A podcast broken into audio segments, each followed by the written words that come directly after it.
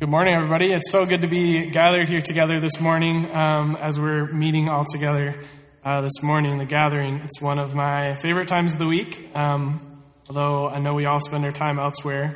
Um, it's good to be together this morning. Um, as as uh, Jordan shared, uh, I'm Alec, and me and my wife Lauren have been uh, a part of this church community, I think, since January 2020, if I was trying to do the math. Um, and she's in back right now doing the slides for me, putting up a, our picture. Um, so this is us. Um, we, yeah, have been a part of this church community for a few years now, and we've just loved what God is doing in this community. Um, and we were pumped to be a part of it. As Jordan shared, we met, first time we met was in the high school lunchroom at the high school. Um, which is incredible to me. The fact that I'm doing my job where I'm where I am every day, and Jordan, a local pastor, is in with these students, meeting them in their space. And that just blew my mind. And I was like, man, we got to connect with this guy and see what's going on. And that led to us um, being a part of this church community um, and gathering and scattering together. We've lived in Wyoming for about four years now, and I've been doing work with Youth for Christ uh, for about five years now since I came out of college. And this next photo is some of us at camp, some of the boys down here in this photo. Um, so usually I'm not up here, as you know. Uh, usually I'm spending time with young people uh, in the high school. Um, we just got back from, from summer camp, YFC camp, a few weeks ago, and man, it was awesome. Um, we had a lot of great new experiences together, had a lot of fun, and also God spoke. Um, and so we were there listening to what um, God has for us in our stories and what God's story means for our story. And uh, if you're able to catch any of the students after, maybe ask them, hey, how did camp impact you? How did God speak to you? Because there's so many stories. Um, we could spend all day talking about the stories from, from camp this year. Um, but yeah, usually I'm in the lunchroom, uh, hanging out on the soccer field, hanging out with students, Wendy's or McDonald's, in Miss Shane's room after school, doing Bible study with students. Um, so this space is different for me, so bear with me. But I'm really encouraged and excited to be here uh, in this space sharing this morning. I feel uh, a little bit more lately that the Lord is stirring me to, to study the Word and to learn about the Word in a way that I can share it with others in this setting, not just with students, but also in, in settings like these. And so since that stirring has happened, Jordan reached out to me, and some other opportunities are coming up. So I feel like really excited about sharing this morning. Um, let's pray for what we're talking about forgiveness and reconciliation this morning before uh, I get into things. Jesus, uh, thank you for waking each one of us up this morning. Thank you for um, the breath in our lungs and the space to be together this morning. We pray this morning, God, um, as you reconcile us to yourself um, each and every day, each and every moment, God, that you would teach us to listen to your word and the stories in it to reconcile with others, and that you would do a work this morning. Holy Spirit, speak um, words to each, each heart in this room um, as we talk about your word and the story of ultimate reconciliation that you have with each one of us. In your name we pray. Amen. So, from the start, God has had a vision to give us everything that we need, to provide and to be a God of abundance. Creation is the result of God giving an abundance out of himself, right? And creating all of, all of the universe and humanity as a part of that. And he chooses human partners to extend this great love to the world, right? And so we're a part of that. But God's human partners uh, decide to go their own way. They don't trust God's design of abundance and care for us, and we take things into our own hands. And we've been seeing this in our story of Genesis over the last few months as a, as a church community, right? uh, Adam and Eve, there's an abundance in the garden. They have everything they need. God's given them everything they need, yet they're enticed by the serpent to choose the one fruit that God says, don't eat of this tree, right? They take things into their own hands and they're kicked out of the garden. And uh, Cain and Abel, they're, they're kids, right? There's enough blessing to go around, yet Cain becomes jealous of his brother, and God warns him sin is crouching at your doorstep. Don't let it overtake you. But he does. He kills his brother. And Cain, out of fear, says, Someone's going to murder me because I've killed my brother. And God says, No, I will protect you. I've placed this sign upon you. And instead of trusting God's protection, he puts up a wall between him and others out of fear. So he takes things in his own hands and creates more tension between him and others. Fast forwarding to Abram. Abraham has a promise from God to become a great nation, that he, his descendants will be as numerous as the dust of the earth, and his wife can't have children. So Sarah, his wife, takes things into her own hands, right? He has her, him sleep with um, her servant, Hagar, and Hagar and Ishmael come into the story. And Ishmael is the son of this. And this, uh, Ishmael's, Ishmael's the son of Sarai. And in this story, we see twice her and her son get kicked out into the wilderness from this family. Once while she's pregnant and once while after uh, Ishmael is born. And both times, God meets them in that place, provides for them, and gives them provision. And eventually, Sarai finds herself pregnant with Isaac. And God says, Hey, I'm going to bless Ishmael as well, this other son, but my covenant will remain with Isaac, right? There's enough blessing, there's enough provision to go around. Isaac, uh, he's provided a wife named Rebecca, and she also is barren. So Isaac prays and calls out to God, and the Lord answers his prayer. She becomes pregnant with twins, the twins whose story that we've been following, and they're wrestling in her womb while they're pregnant. Two nations in her womb. One will be stronger than the other, and the older will serve the younger. And this leads us to the story that we've been covering the last few weeks, right, with Jacob and Esau. We see the same thing in Jacob's story that he takes things in his own hands. God has enough blessing to go around, yet Jacob takes things into his own hands and he runs. And he's been running and running and running until now. So it's important that we remember the last time we heard from Esau. This was 20 years ago in Genesis 27 in our text. And at that point, Jacob is, is mad at his brother and planning on waiting for their dad to die so he can murder him. So that's 20 years ago. Now 20 years has passed, now when we're hopping into Genesis 32 and 33. And that's super important to remember because we followed Jacob's story, right? We've got to see what God is doing in Jacob's heart, how he's been running, how he's handled different situations. We haven't heard about Esau.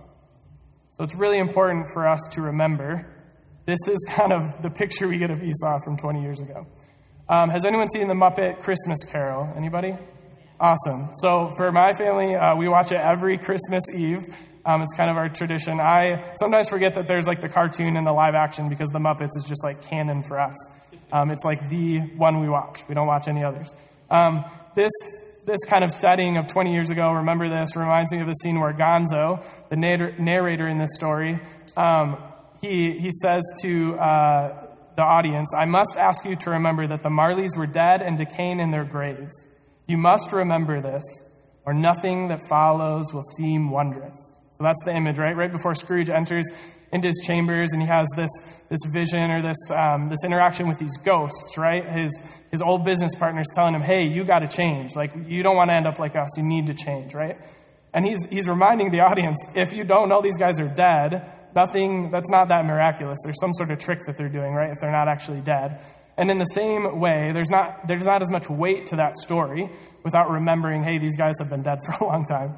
And in the same way, in this story, there's so much more weight, and the story becomes so rich in our context here if we remember 20 years ago, this was Esau's perspective towards his brother.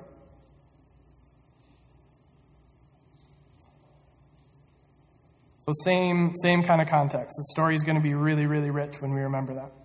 To recap a little bit from last week, Chris shared that repentance is the first step in the story that really shifts the gears. And uh, that comes from Jacob encountering God amidst his journey, heading back towards his brother and his home. But there's family trauma, right? There's, there's these habits that Jacob has had of distancing, distancing himself from others and running, and it takes time to tease out these habits, right? Same in our own stories. And Jacob's track record until this point is that he keeps running from his problems. And that happens until we get to Genesis 33, our scripture for today. Jacob realizes um, that running and avoiding his problems isn't actually going to lead towards restoration and reconciliation. And something needs a change in his own heart for him to reconnect with his brother in the way that he wants to, right? We see uh, a little bit of the story was covered last week with Chris. We see Jacob admitting to the man that he's wrestling with that his name is Jacob, and he's given a new name, Israel, because he has struggled with God and with man and has overcome. And when he gets hit in the hip, the Hebrew here, as I was studying for this, the Hebrew here is uh, the word for his inner thigh. And so, where would you need to get hit in your inner thigh for your hip to come out of socket? It's the groin. So he's hit where this promise that God has given Abraham, his father, will come through, right? The biological part of his body that's going to come through. And I think it's, it's God reminding him, Jacob once again, you don't need to do this in your own way. I will provide for you. I am a God of abundance. I have enough. There's enough. Trust me. So, turning back to his relationship with his brother, Jacob is hoping for reconciliation and is trusting God will provide a path for this reconciliation. And this is where we pick up things in our text today Genesis 33 1 through 11.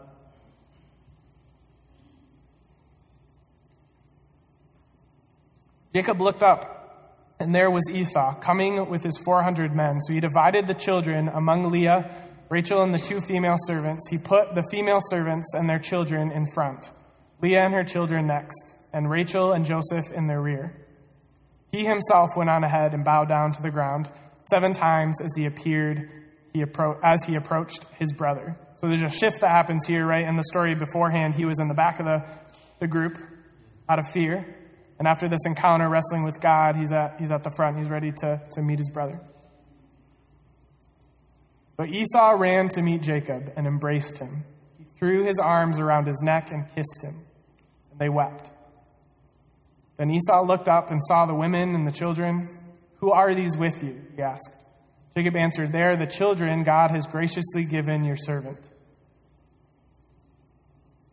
Then the female servants and their children approached and bowed down. Next, Leah and her children came and bowed down. Last of all came Joseph and Rachel, and they too bowed down. Probably the first time he's met these, these family members, right? It's been 20 years since they've seen each other. Pretty wild. And their, their attitude towards Esau out of humility, right? Bowing down, and, and even says, Your servant, the children that God has given your servant.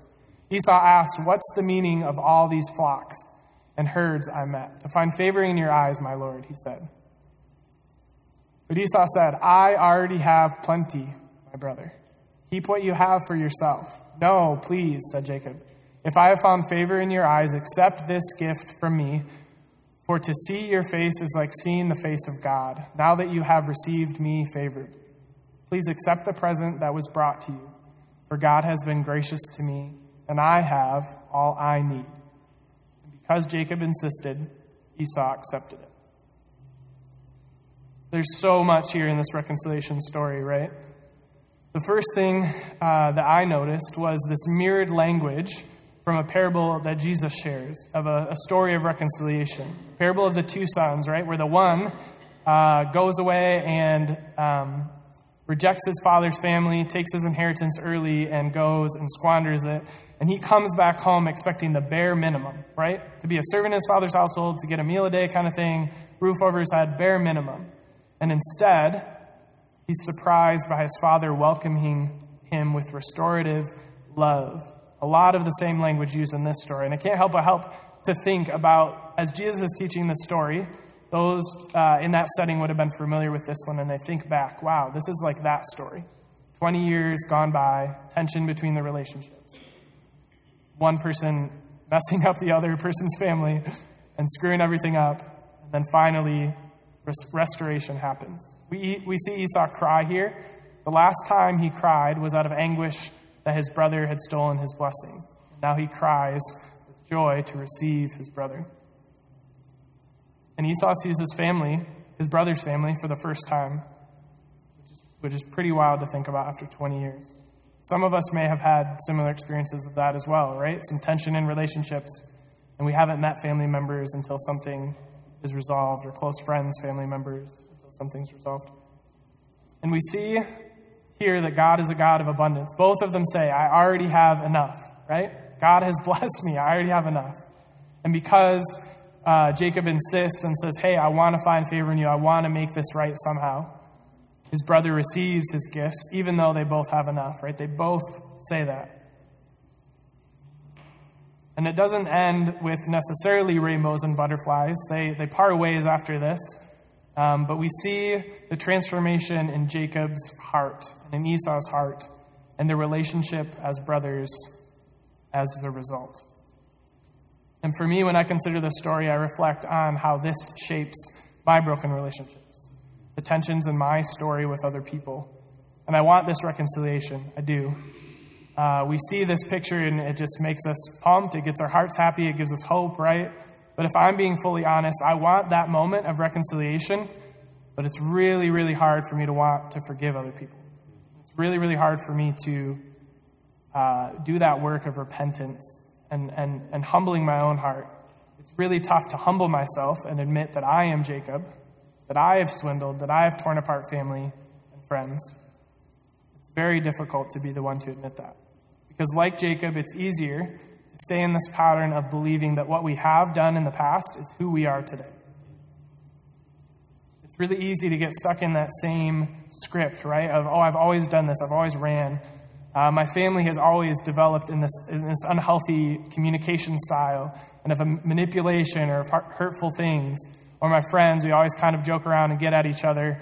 Um, but it honestly tears, tears each other down. But that's just what we're used to. We're used to these scripts. So it's easier to stay in this pattern of believing that what we have done in the past is who we are. And we feel stuck in this pattern. We see the reconciliation. Like I said, we see that image of hope in this story, and we're like, man, I want that. But is it worth the hard work for me to humble myself, to seek forgiveness, to forgive those who have hurt me? This is the story of Jacob. This tension. This is the story of my own heart, and this is the story of every human heart. We need forgiveness and repentance before we can truly have reconciliation. The difference between forgiveness and reconciliation is this forgiveness starts and ends with our own hearts. It takes time with God shifting our hearts. We see this in uh, Jacob's story, right? We don't see the full picture in Esau's. We see the result of his forgiveness of his brother in Esau's side of things. Whereas reconciliation takes two, it also takes time, but sometimes, no matter what uh, we do, reconciliation doesn't happen. And I think that's really hard. As we sit today, we've been talking about forgiveness, we've been talking about repentance, and this week we're talking about reconciliation, right? This, this hoped for uh, restorative coming together after brokenness and tensions in our relationships. And if this is the case, if we can do the work of forgiving someone else, um, and we can do the work of repenting in our own hearts and turning towards humility and figuring out what God has for us amidst our mistakes, and amidst our unhealthy patterns and trying to change that. But we always have in the back of our mind if that person doesn't do the same, reconciliation might not be possible. So sometimes we can get discouraged in um, this, this thought, right? Of, but, but what if they don't do it? What if I do it? What if I put in the, the hard work and the inner, the inner uh, shaping of being open to God and what God has for me, but the other person doesn't do that? But here's the thing with Scripture, right? It's, a, it's something for us to consider and reflect on, not to point the finger the other way, but, but to, to turn inward and say, How is God shaping my heart? What is my challenge? What is my encouragement here? It's not to point the finger at the, the other, to ask how God might be stirring our hearts. And we're still left with that question of if we put in the hard work of, of asking God to transform our lives, to repent, to forgive, but reconciliation doesn't happen, can feel useless. Jarrell was our speaker at YFC camp. Um, he did an awesome job. We loved hearing from Jarrell, didn't we, guys? Um, really, really uh, powerful speaker, and just what he shared from the heart was incredible, and we were all impacted by it deeply. And one of the things that Jarrell shared about was his, his story and his relationship with his dad. And that was really hard for him growing up. His relationship with his dad was not good. His dad made poor choices and hurt their family, and as a result, really deeply hurt and wounded Jarrell. And he talked about this story. Um, he talked about the story of, his dad, right? And, and this, this hurt and this pain from growing up. And as Jarrell's story went on, he found Jesus, he met Jesus, and started a relationship, and God began to change Jarrell's heart uh, for himself, right? For Jarrell and his story, but also for his relationship with his dad. And there, um, there at camp, he shared about his dad and how he talks to his dad about how much God loves him, his dad. He talks to his dad about how much God wants a better story for him. And it, I wish I had a better image to capture what this man's face looked like when he talked about his dad, but he was just glowing, talking about how, how God loves his dad so deeply. He admitted to us, he said, It doesn't mean I, I don't want my dad to change. It doesn't mean I'm not still hurt by those things that my dad has done to me and how it's impacted my life and growing up. But God's love had so deeply impacted Jarrell that God's love for his dad was coming out of Jarrell in just this, this incredible way. So you see God's love for Jarrell's dad through the way that he speaks about his dad and how he interacts with him because he had an encounter with the living God.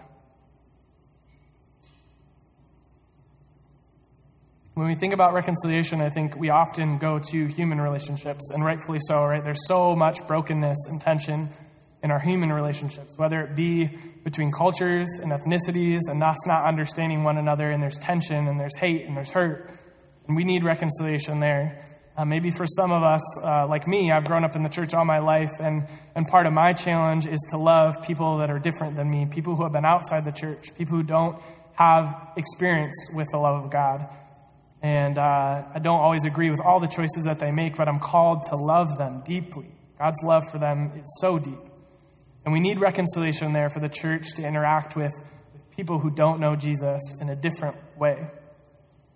We tend to think about our human relationships. And so if there's a relationship this morning for you that the Holy Spirit's coming to, to mind that needs forgiveness in your heart, someone has hurt you, someone has wounded you, there's tension in that relationship for you because of that. I invite you to seek the Lord in what, what God wants to do in your heart to move towards forgiveness. And if there's a relationship that needs repentance, that you have been the person to bring the hurt, to bring the tension, to push someone else away, I invite you this morning with the Holy Spirit to consider how God might be moving you towards making that right.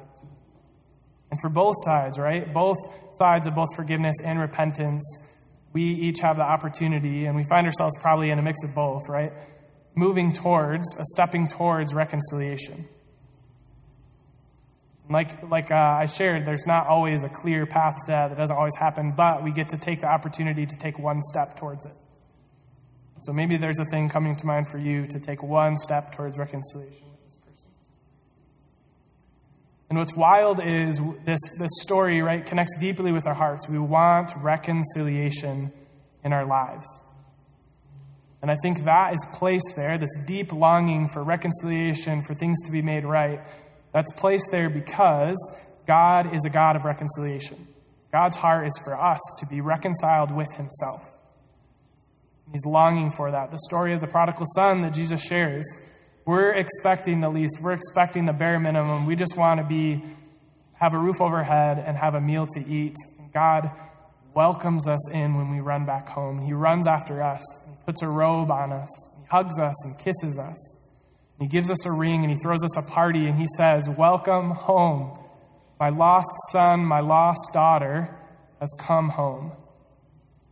This is God's heart to you. This is God's heart to me. God's heart is always set on reconciliation. He always welcomes us back home with open arms. We don't have to be afraid of how God's heart will be shaped towards us. We don't have to be afraid, like Jacob, nervous of how his brother will respond, because we know that God's heart and God's character is always for us and always waiting for us to come back home.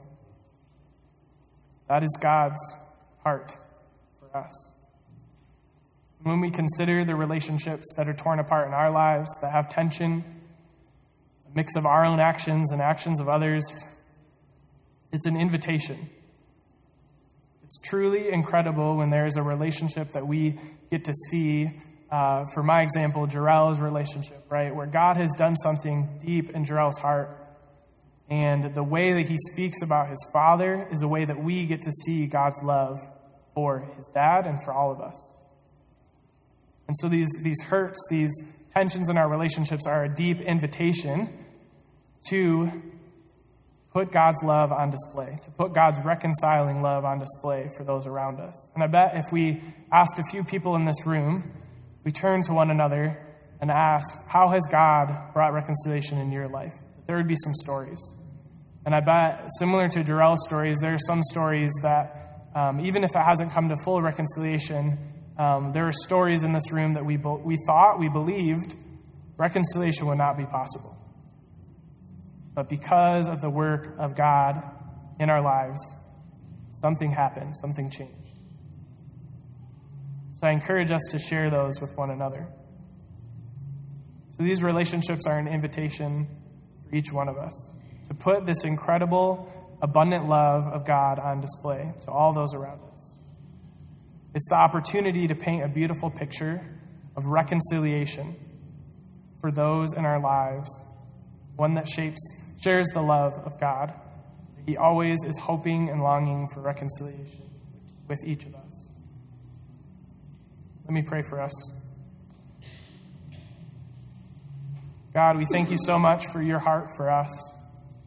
That this story is a beacon of hope for those of us who have had distance in relationships and tension, whether it be 20 years or two weeks, God, that your heart is for restoration.